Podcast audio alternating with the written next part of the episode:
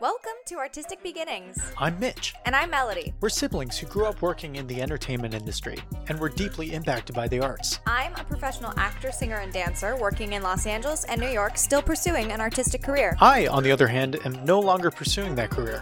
I went on to become a researcher, though I'm still involved in the creative industry. Artistic Beginnings is all about the winding artistic paths that creatives follow in their lives. We share these inspirational stories with you so that you can learn and grow as a creative. So, let's get into it. There was one time, and I actually booked. I booked a production of Cats at Flat Rock Playhouse, which was one of my favorite gigs. But there was two days where I was surviving off of two boxes of dollar store Pop Tarts, and honestly, it wasn't that bad. What flavor? It was a mixed bag. Oh, okay. So you had some variety. That's good. You didn't get bored. Yeah, and it kind of was nice. I feel like I want to eat trash foods normally, but when I have better options like healthy foods and broccoli, I can't justify eating Pop Tarts. So my morning routine now that is it's happening like I've noticed it happens really organically and naturally, which I love because I'm not the best at forcing myself to have routine. But every single morning, whether it's on my walk to work or it's when I'm getting ready in the morning, I remind myself that today is going to be the best day of my life in hopes to just open myself up to letting amazing things happen. And just if it just reminds me that every single day you're lucky to be alive and it kind of relaxes me, makes me feel grateful. I also, in those moments, sometimes more forced actually, but I always just smile, whether it's on the train or not, while I have that moment, because I really believe in once you start putting that energy out, even if you tell yourself to smile, then naturally I feel more happy and then I smile more throughout the day and I'm more relaxed, etc. So I feel like it's just little tools to setting myself up and training myself to go about my day being happier, more open and grateful and just living a more positive existence. Oh, Hi friends. Welcome back to the Artistic Beginnings podcast. I'm Melody. We've already said this. oh shit, we've already done that. it's been a long day, guys. Uh, how are you doing, Mitch? Good. I'm doing okay. we had this whole intro planned on doing talking about us working out. I have not been working out, Melody, and then transitioning it over to Peloton, which is where Nick. Great transition. Yeah. This week on our show, we have Nick Lorenzini, who actually really works for Peloton. He works for Peloton, but he's also a creative. He's creatively working for Peloton, but he also started off in the, the performing arts as a, a singer, dancer, actor, all, all of the above, right? Yeah, I mean, I don't want to I don't want to pick favorites, but um, I really honestly love this episode.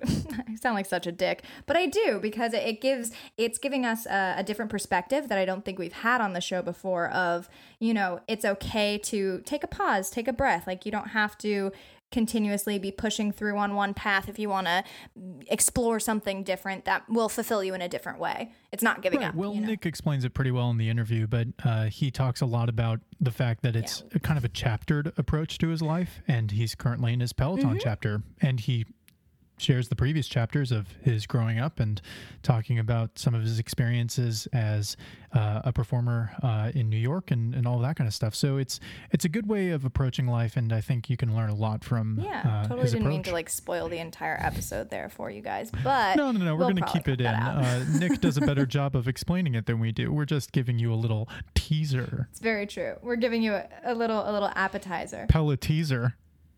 Oh, okay. Why don't we we stop talking and then you guys can listen to Nick. Let's just jump into the interview, shall we? Yeah, take it away, Nick. So it starts uh, in Phoenix, Arizona, where I was born. And at the age of 11 months old, I played baby Jesus in the nativity play. And the critics went wild, and a star was born. It's a pretty good origin story, I must say. You know what? It is true. That's that's the best part. It's not made up. I did. There was a point towards the end of my musical theater career where I wanted to put Baby Jesus at Phoenix Baptist Church on my resume. at the age and like actually put the year. Oh, you should have. Oh my god. but it, it never came. It never mm. came to be. Unfortunately, next time when I jump back in. I guess just to kind of fast forward to the artistic part of my life, it started in third grade my mom's boyfriend at the time took us to the touring production of Phantom of the Opera. And it changed my life. As a little third grader, I'd never seen anything like it. And from that moment on, light bulb went off and I just knew I wanted to be an actor. So then carrying on this journey, I my mom was remarried to my stepdad, and he moved us to Orange County, California, and that's where his job just so happened to take him to Dana Point, California, where there was a high school, Dana Hills High School, which is a traditional school, but you could audition to be a part of their arts program, where the majority of your classes would be based around the arts. So instead of English, I would take SOCSA English, which SOCSA is the South Orange County School of the Arts, which is like the knockoff version of OCSA.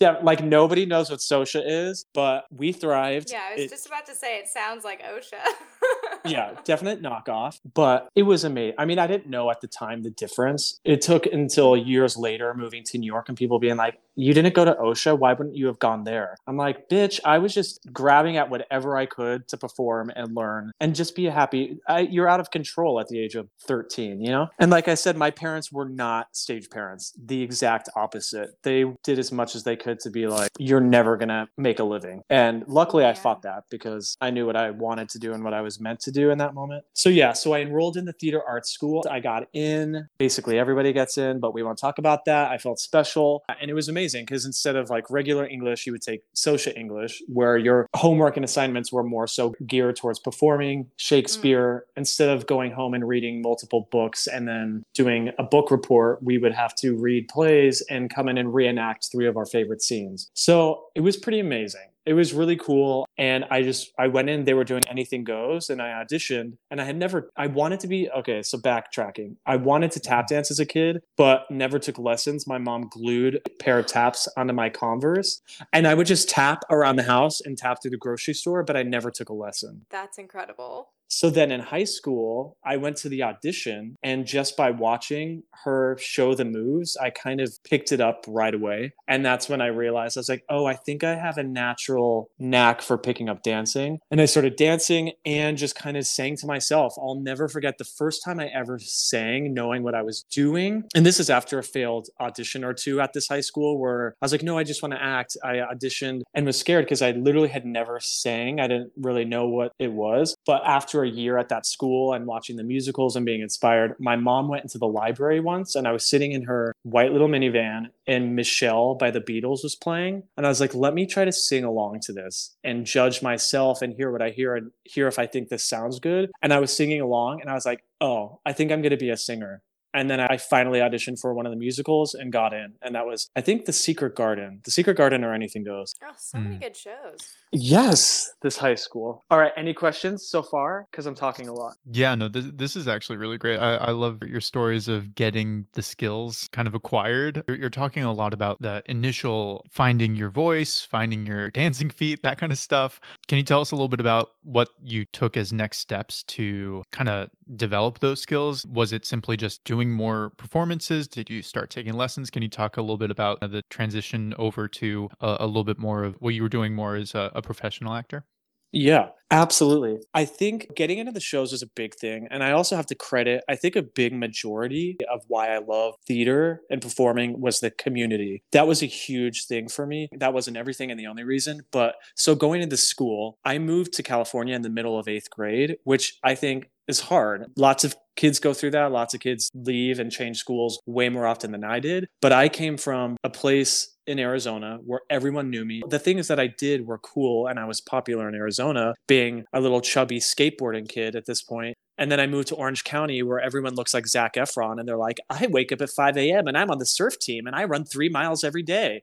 And I was yeah. like, what the actual fuck is happening? So it was a big culture shock. And that second semester of eighth grade was very challenging for me and just a pivotal moment in my life, experiencing that and, you know, just not having friends and eating lunches by myself in the bathroom straight up Lindsay Lohan style and Mean Girls. And then going into high school and entering this musical theater program where I saw people who were like me and who probably struggled in the same areas I struggled in and just were these eccentric, artsy, stereotypical nerdy drama kids and I was in heaven. I just thrived. I just immersed myself entirely in the program. I would honestly the only academic classes I did take suffered tremendously because I would we would ditch every class. I'd be like, "Oh, I have to go work on the national anthem. We're singing at the pep rally. I've I got to leave class." Like I would sneak out of every class that wasn't theater. And yeah, just really immersing myself. So after high school, summer hit and I realized I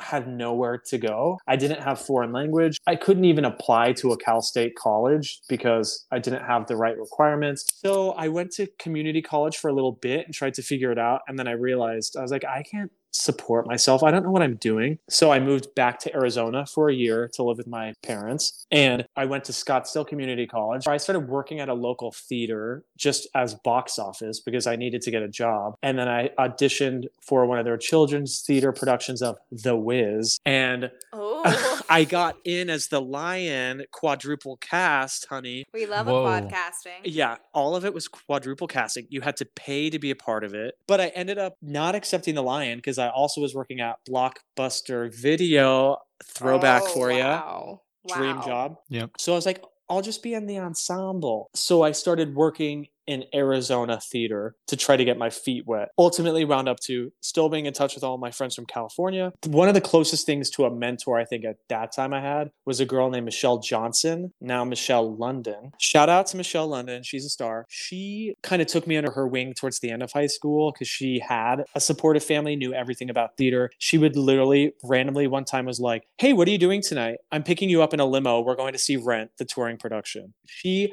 just opened my eyes to theater and what the biz was like because she had worked outside of high school. And at that point, I didn't know anyone. I didn't know what community theater was. So she had gone to AMDA, Los Angeles, and somehow we crossed paths again. And she was like, you're in the same boat I was. I didn't have the right credits to get into school. You know, you want to perform. She's like, AMDA doesn't necessarily have the best reputation in New York, but she's like, it changed my life in LA. If you have any ounce of talent, they're going to just nourish your talent and put so much energy in you. She's like, you're going to be taught by people who are currently working on Broadway. So, what better way to get hands on knowledge? And I was like, done. So, I auditioned for AMDA LA and then I went for two years. Post AMDA, that is when my journey truly began as a musical theater professional. So I spent a summer doing weird things, but we won't get into that. I was once again at the mercy of, oh, I have no money, I have no family out here. How can I pay rent? So took a summer doing job job things, but then ultimately moved back to LA. And from there,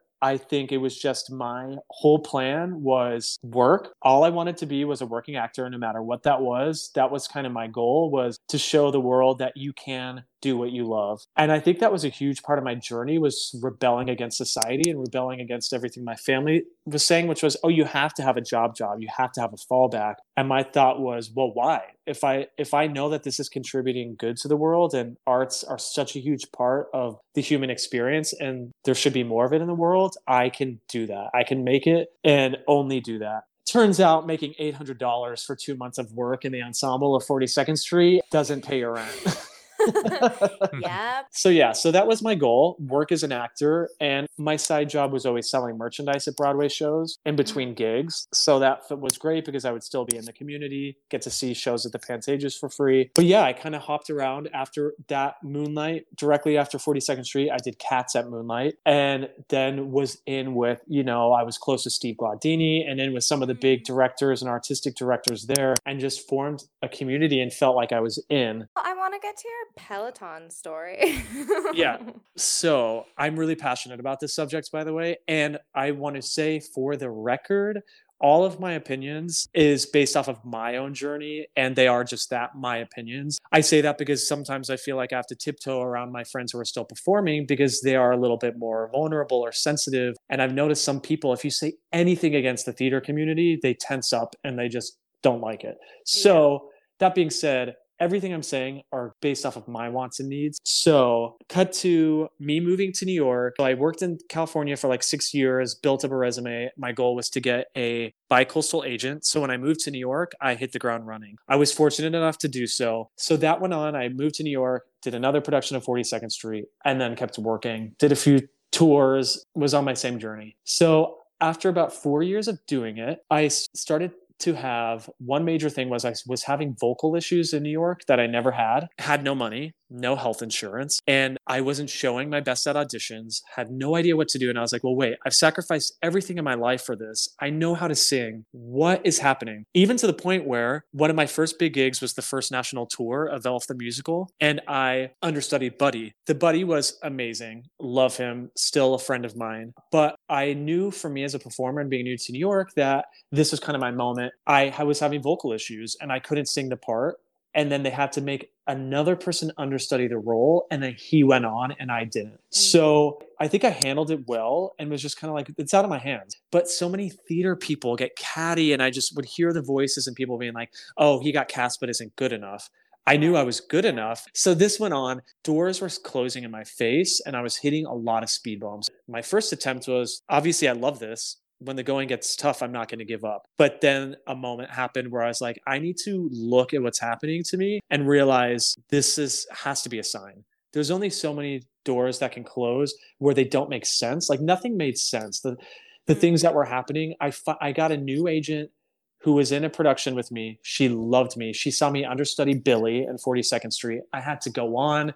It was like me at my best of my best, killing it in the ensemble, right. saving the day as the understudy, doing well, tapping, doing everything. She loved me. Living her best life. Yeah. So she's now my agent. I finally have enough points to join the union. And she asks me, you know, what is a Broadway show? Because I'd said at this point, I'm not doing anything regionally. I'm not leaving New York. I want to be on Broadway. I'm going to say no to gigs so that I can be in New York for auditions. Okay, so what's a show on Broadway right now you think you're right for? And at that time, it was something rotten. I'm like, this show was, I am made for this ensemble. Cut to, I asked her, I was like, I would go to the ECC because I was still a fighter at this point. She assured me, no, oh my gosh, that's what your agent is for. I'll get you an appointment. I'll get you an appointment.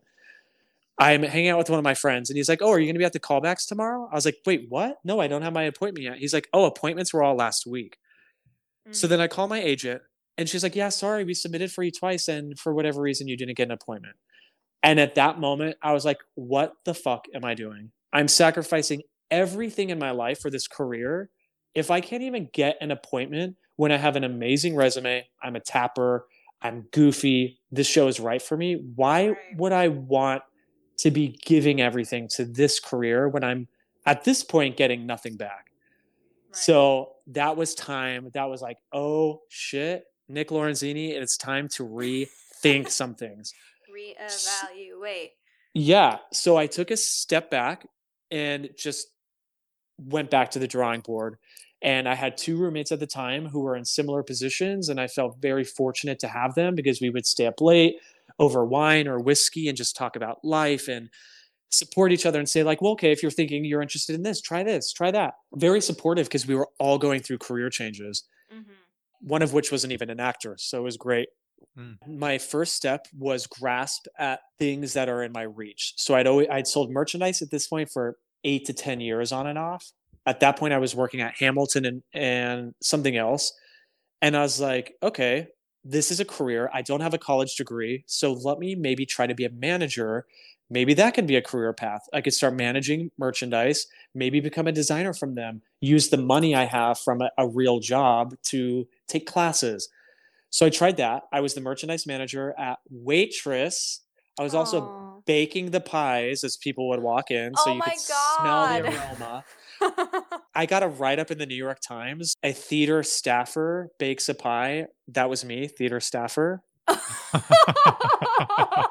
I will sign autographs for all of you.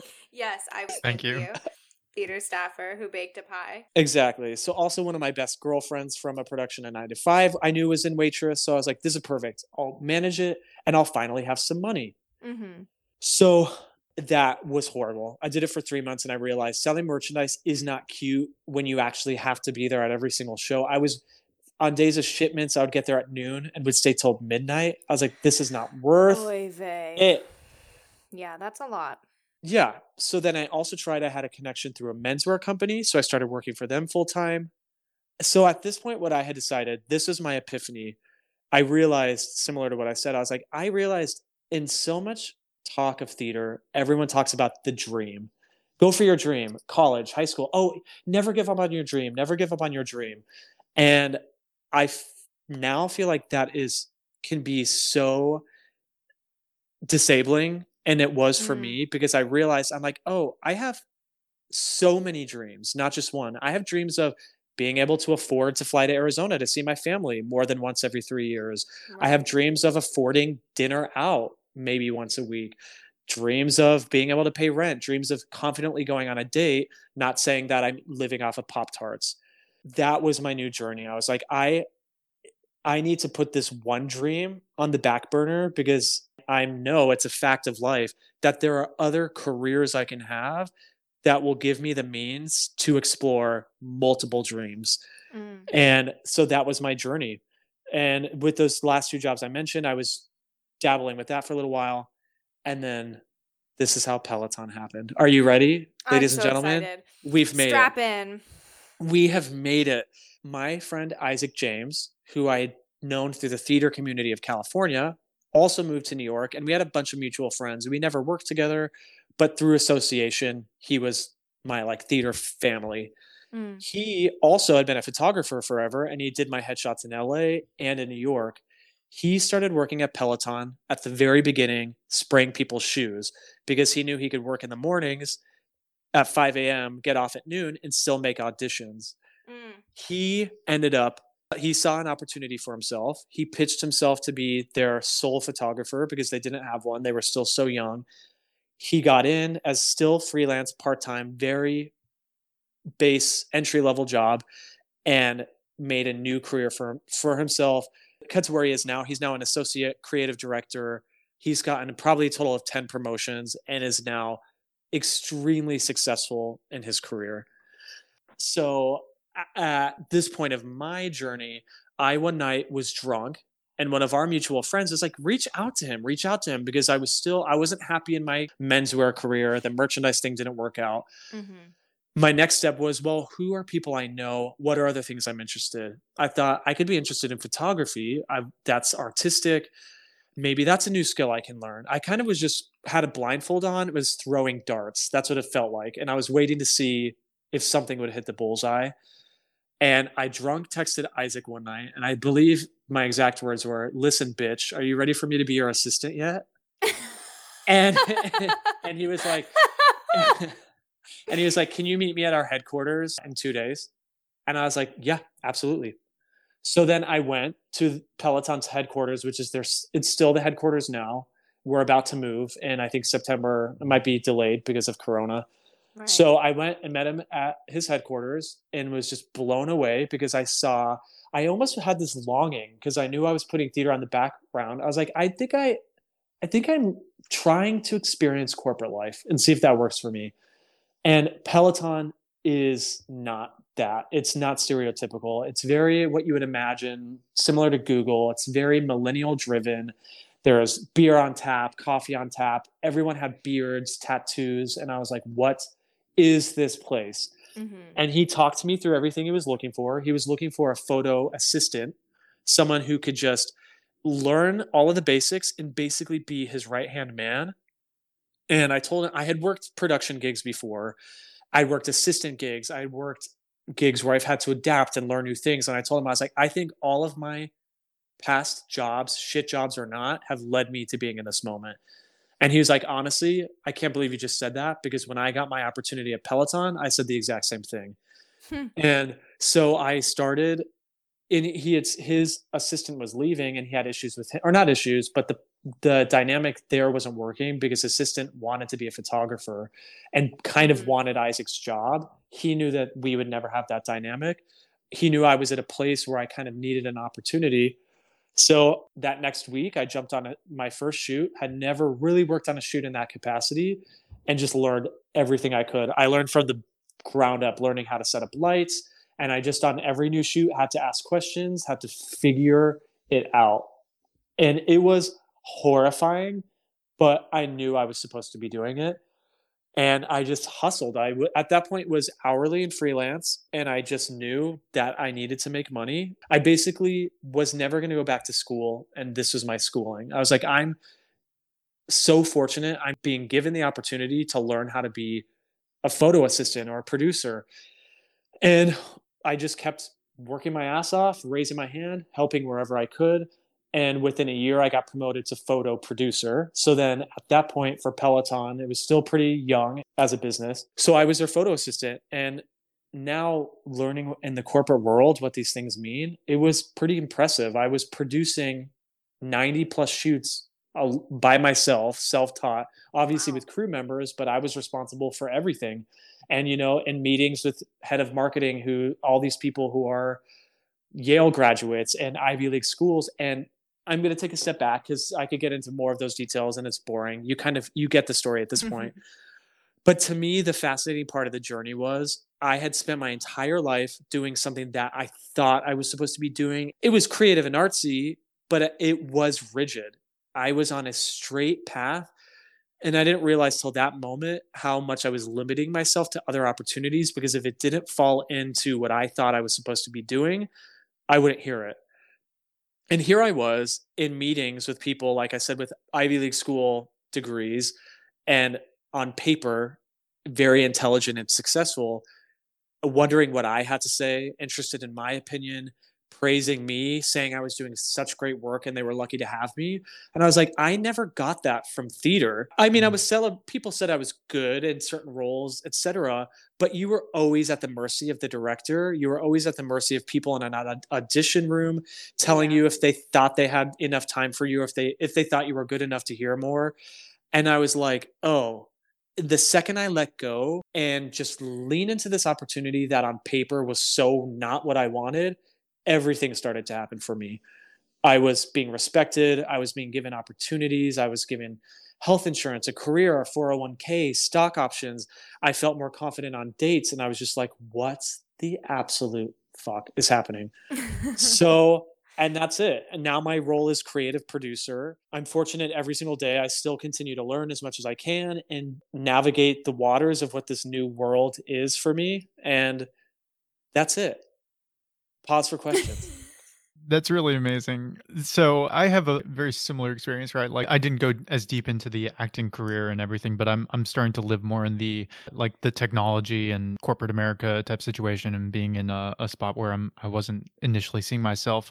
Are you feeling fulfilled to your creative I don't know desires in your job? It sounds like you you may be, but are you exploring other things on the side? Like, are you strictly just leaning into this and and seeing how far you can go with it? What is the percentage of of your time that you're you're spending developing other other pieces of your life? So that's a great question, and it's something I'm really working on now. I try I try to remind myself constantly why I set out for what I'm doing now. And the initial plan, and I know things change, but I think it's good to revisit.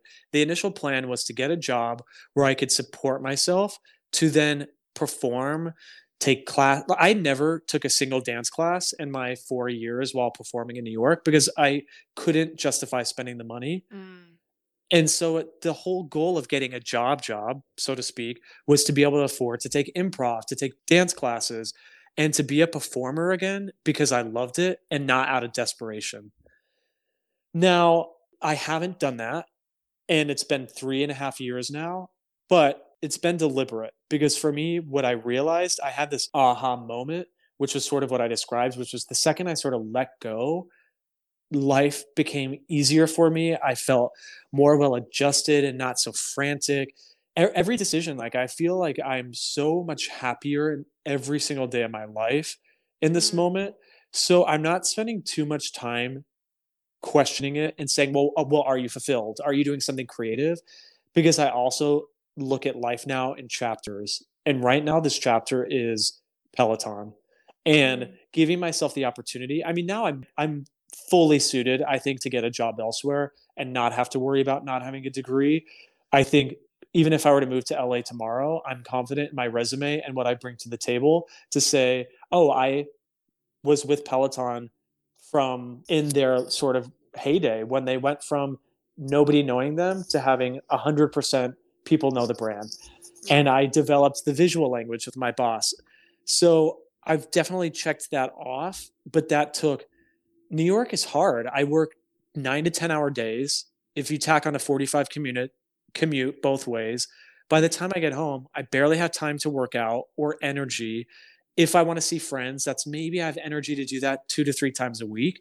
but really my life has been Peloton. But I'm not mad about it because I'm getting what I want from it. Other than I think the one thing that is missing in my life is a creative outlet. And the job itself is creative, but my role as a producer is not so much that. My everyone respects me and I can whenever I want raise my hands and say, I don't like that color palette. Like, are you sure you want to go with jewel tones? Or I can put my hand in the creative aspect, but we have art directors, artistic directors, associate directors, copywriters. We have people who that's their job mm-hmm. to work on that. So definitely not as artistic as I would dream. But mm-hmm. as I mentioned, and in thinking more so is life and knowing that I don't truly believe you can have everything at once. I think you can get whatever you want out of your out of life. I really do believe that. Sacrifices come along with that though. And I think that's when people don't get what they want because they realize, oh well, it takes this and I don't want to do that. Or mm-hmm. like me, if I wanted to be on Broadway, I could be on Broadway but do I want to be eating Pop Tarts and have right. agents who can't get me a job audition? Like, no. So then that kills my dream now of wanting to be on Broadway. But I'm also acknowledging that. So yeah, so right now it's like my dreams of having an apartment and feeling comfortable in my home and being able to bring a, a boy over and confidently show them like, oh yeah, I live alone and I don't have to worry about my roommates hearing us or interrupting my date. I'm focusing on all of those things right now in hopes to then, whenever I, I'm done or I need to take a break or get back into the arts, I am grounded and ready to do so. Mm. Okay. Mm. I have just talked Here for an hour. For it. Yes, but like, so, oh, on, honestly, we could talk with uh, with you for probably another couple hours. Yes, there, there's a couple of lines that I really wanted to dive into, but I, I, we may have to just save that, and we'll we'll have you back on the show sometime. Yeah. Okay. We're gonna do closing questions because again, I feel like we could just talk the rest of the day. I can't wait. Bring it on. I hope I have good answers. All right. First question: What is the hardest thing about pursuing the arts? Ooh. I think the sacrifices and how society treats the arts. It's not treated with the respect it should have. You don't make the money you should be able to make to live in society as we see society. So I think that's hard. I mean, you know, I went to high school and college. That's more to say for somebody with a an engineering degree. Like they didn't most likely go to an engineering specific high school. Mm-hmm. I had all of the training and was set up to be somebody who should be paid decently for what they do. And that is just not the way it works in the arts. Yep. And for some people, you can survive off of that. Me, what you've heard about my family, living in New York, living off Pop Tarts and cans of beans. I was there, I couldn't do it for longer. I was turning 30. It just was not going to be cute anymore. Hmm. Fair. What keeps you up at night? Ooh, that's a great one. I would have to say maybe the thought of not serving my purpose on in this lifetime.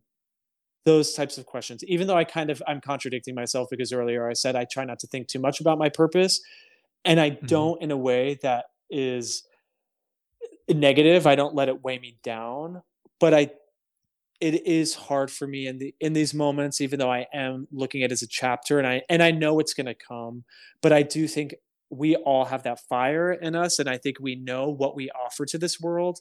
If i were to die and have having not met that and not given the love or been the entertainer that i think is my specialty as a human that to me is sad.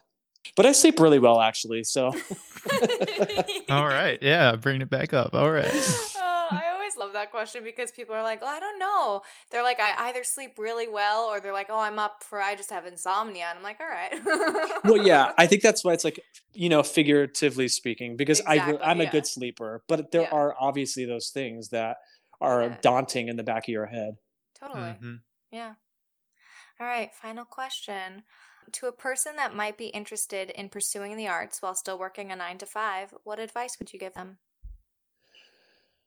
I would say, first and foremost, do it. If you've got that fire and that passion, so cliche, do mm-hmm. it, do it, do it.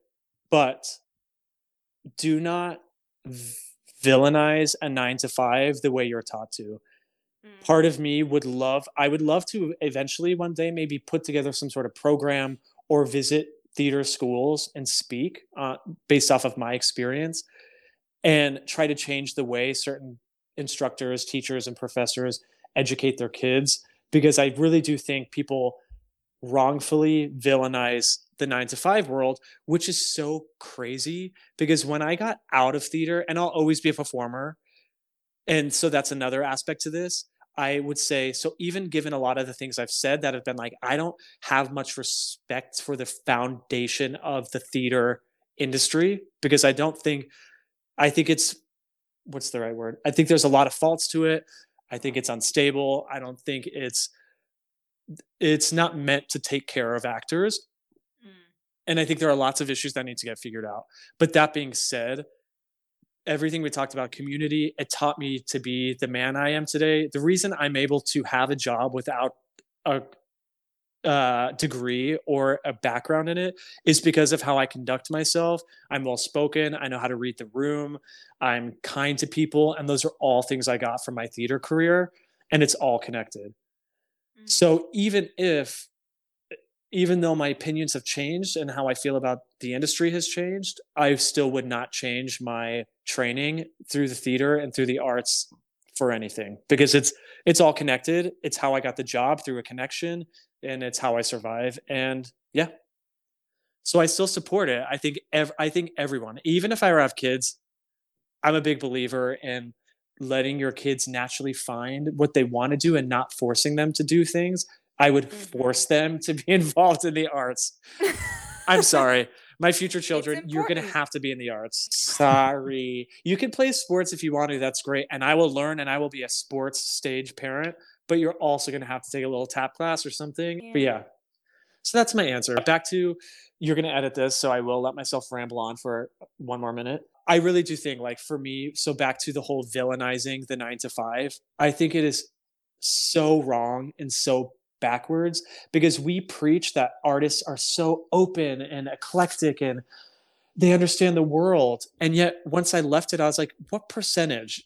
Mitch, I feel like you would know this answer, but I feel like what's the percentage of artists in the world? It is so small. So we talk about being so open and at one with what it's like to be a human and following your dreams, yet you're closing yourself off to 90 plus percent of the opportunities in the world by saying things like, oh, I could never work at a desk. I could never have post its and have to file paperwork. It's like, that's, then you don't do that. You could Mhm. work in marketing. You could be a photographer and making $250,000 a year and be able to have that home that you want to have and a family and not be worried about paying rent. So I just I really have issues with and maybe it was just my my journey, but I I think it's most people would agree for better or worse that theater professors villainize the 9 to 5 corporate world. Yeah, it's it's kind of like straddling that balance between being really dedicated to what you want to be doing because you need to have that kind of focus, but also mm-hmm. realizing that you need to be flexible a little bit with that focus to understand what truly to do. And that's where I think some of that that villainy kind of comes in, right? Yeah. And it makes and that, that probably comes from their journey and it makes sense to them, I guess. You know, even now I watched an, I think maybe Denis O'Hare or an act I saw an interview recently with an actor I respect in his say 50s and saying the same stuff of like, oh, I could never work an office job, soul sucking. And so that might make sense to him, but it's just crazy to me that you would limit yourself in any capacity. Like I now work as a producer in a more marketing corporate world, but I don't want to limit myself to maybe what if I want to get into copywriting? What if I want to do something that's not creative at all that could be so fulfilling and I could be so successful at? Why would I close myself off to that? But you're so right. And I think it's it's a little more obvious that you will be successful if you've got that narrow drive, eye on the prize. Like I'm doing theater, I don't want to fall back. hmm So it makes sense. I just I think there are ways people can word it and present it in a way that there are other opportunities where you can also be happy. That doesn't mean you have to give up on performing, but don't be scared because now I so, many friends now. I also think it's an age thing. I know so many people entering their 30s who will reach out to me and say, "Can you tell me about your journey about leaving theater? How hard was it?" And of course, it's hard. I had mourned the loss of something I spent 25 years doing and focusing everything in my life for. Like it was, it's intense. But when I watch my friends, one of the first things I say is like, just do it. You just have to do it. Theater's not going anywhere. You could try it for a month, but you're going to spend years being so afraid of this. It's like, I feel like being a wizard and you're so afraid of the muggle world.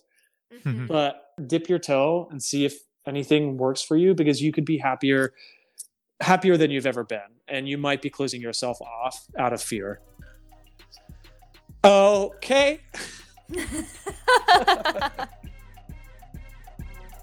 Hey guys, thanks for listening.